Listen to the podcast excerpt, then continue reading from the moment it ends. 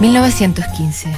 La Primera Guerra Mundial mantiene al mundo en vilo. Al mando de la flota de la mayor potencia naval del mundo, la británica, está Winston Churchill. Tiene 41 años y, como todos los europeos, está horrorizado por la escalada bélica.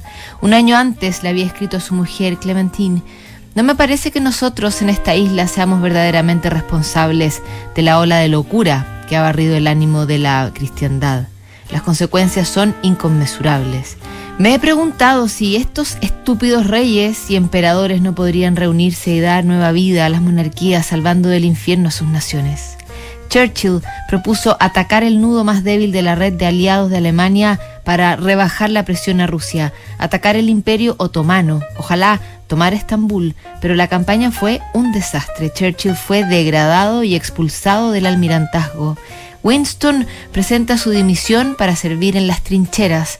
Mientras se prepara para alistarse, escribe a su mujer una carta que titula En caso de fallecimiento, donde le da algunas instrucciones, señala a su hijo Randolph Churchill como heredero y aprovecha de ser romántico con Clementine en medio de la estrategia política. 17 de julio de 1915. Quiero que te encargues de recoger todos mis papeles, en especial los que se refieren a mi periodo de mando en el almirantazgo. Te he nombrado mi única albacea literaria. No hay prisa, pero me gustaría que algún día se supiera la verdad. Randolph recogerá la antorcha encendida. No te apenes mucho por mí.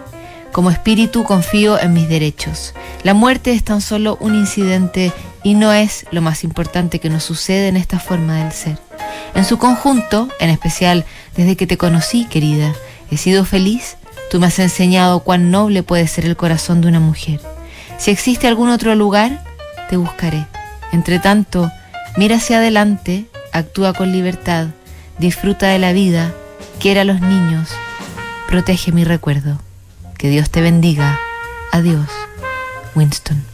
Pasaría una guerra entera y muchos años. Winston Churchill se convertiría en primer ministro de Reino Unido dos veces y las instrucciones para su partida al final fueron el más exigente protocolo.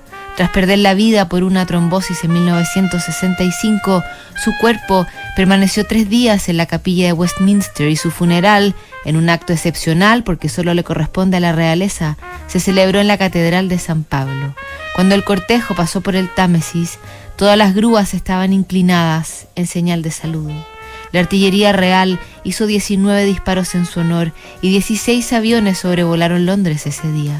La ceremonia contó con la asistencia del mayor número de dignatarios en la historia de Gran Bretaña y representantes de más de 100 países. Una despedida a la altura para quien decía que el éxito es aprender a ir de fracaso en fracaso sin desesperarse y que estaba convencido de que los grandes problemas aparecen porque los hombres no quieren ser útiles, sino importantes. Revisamos mañana. Otra carta notable aquí en Duna.